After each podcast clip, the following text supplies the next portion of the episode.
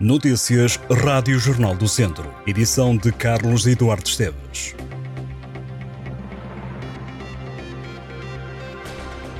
Muito, muito futebol para acompanhar este domingo no Distrito e fora dele. No Campeonato de Portugal, na Série B, o Lamelas recebe o Salgueiros a partir das 3 da tarde. Na Série C, o Mortágua vai até Santarém para defrontar a União de Santarém também a partir das 3 da tarde. Na divisão de honra, nove jogos para seguir, com atenção este domingo todos a começar às 3 da tarde. Houve dois jogos da jornada 21 que foram antecipados, o Castro Daire Lamego e o Mangualde Sampedrense.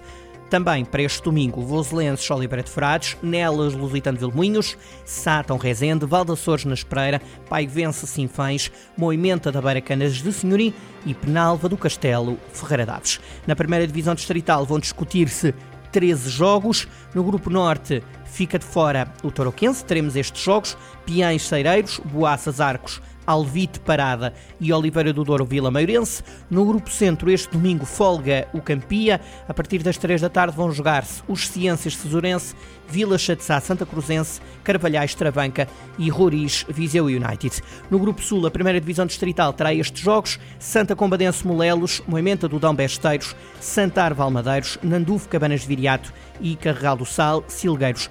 Todos os encontros com início às 3 da tarde.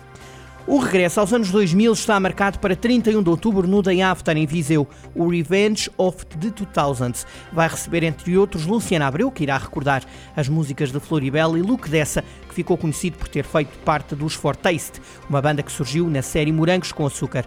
A organização promete uma noite cheia de memórias de há 20 anos. Os bilhetes já estão à venda. É já na próxima semana que a Escola Superior de Tecnologia e Gestão do Instituto Politécnico de Viseu organiza a quinta edição da Feira do Emprego Business and Engineering. O evento decorre na quarta e na quinta-feira e junto aos departamentos de Ambiente, Engenharia Civil, Engenharia de Madeiras, Engenharia Mecânica e Gestão Industrial, Informática, e Gestão e Matemática do IPV.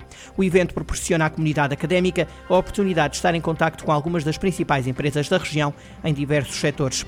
A feira vai contar com a presença de 45 empresas que vão ali realizar apresentações, workshops e entrevistas rápidas. A iniciativa abre às 9h30 da manhã de quarta-feira, dia 11, e encerra às 6 da tarde de quinta-feira, dia 12. A Câmara de Viseu vai organizar na próxima terça-feira o seminário Abre Mente, Saúde Mental e Bem-Estar, para assinalar a Semana e o Dia Mundial da Saúde Mental. O evento vai decorrer na aula máquina do Instituto Politécnico e reunirá um painel de oradores de excelência especializados nas áreas da psicologia, educação, saúde, desporto e bem-estar. Entre os oradores está a equipa de psicólogas em contexto escolar da Câmara de Viseu, o selecionador nacional de futebol feminino, Francisco Neto, e vários especialistas, além de um workshop surpresa da Associação de Futebol de Viseu. É já no próximo sábado que o Teatro Ribeiro Conceição Alamego é palco da Conferência Murganheira. O médico Manuel Sobrinho Simões e o psiquiatra Júlio Machado Vaz voltam a encontrar-se para mais um encontro que reúne oradores de prestígio nacional. Água Cooperativa e Desenvolvimento, é o grande tema da discussão deste ano, que junta também Rodrigo Maia, professor na Faculdade de Engenharia da Universidade do Porto. O evento decorre no Teatro Ribeiro Conceição a partir das 4 da tarde do próximo sábado, dia 14 de outubro, e conta com as intervenções do cantor e compositor Tosé Brito e da jornalista Inês Menezes, com entrada livre.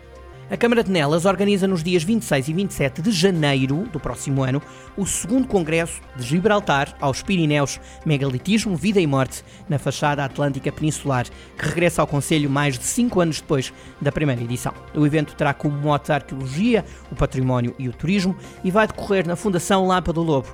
No Congresso será homenageado João Carlos de Sena Martínez, responsável pelo início da investigação arqueológica no Conselho de Nelas na década de 80. O arqueólogo morreu em março de 2022, aos 74 anos, e dedicou cerca de 40 anos do trabalho à investigação científica no Conselho e na região. As inscrições estão abertas online até 31 de outubro para autores e coautores de investigação. Os trabalhos devem ser entregues até 30 de novembro, data em que também encerram as inscrições para os restantes participantes.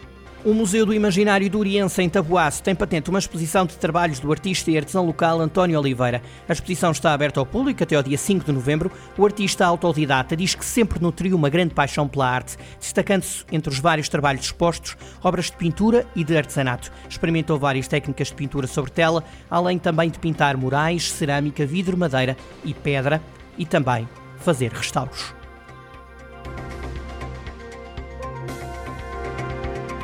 Estas e outras notícias em jornaldocentro.pt.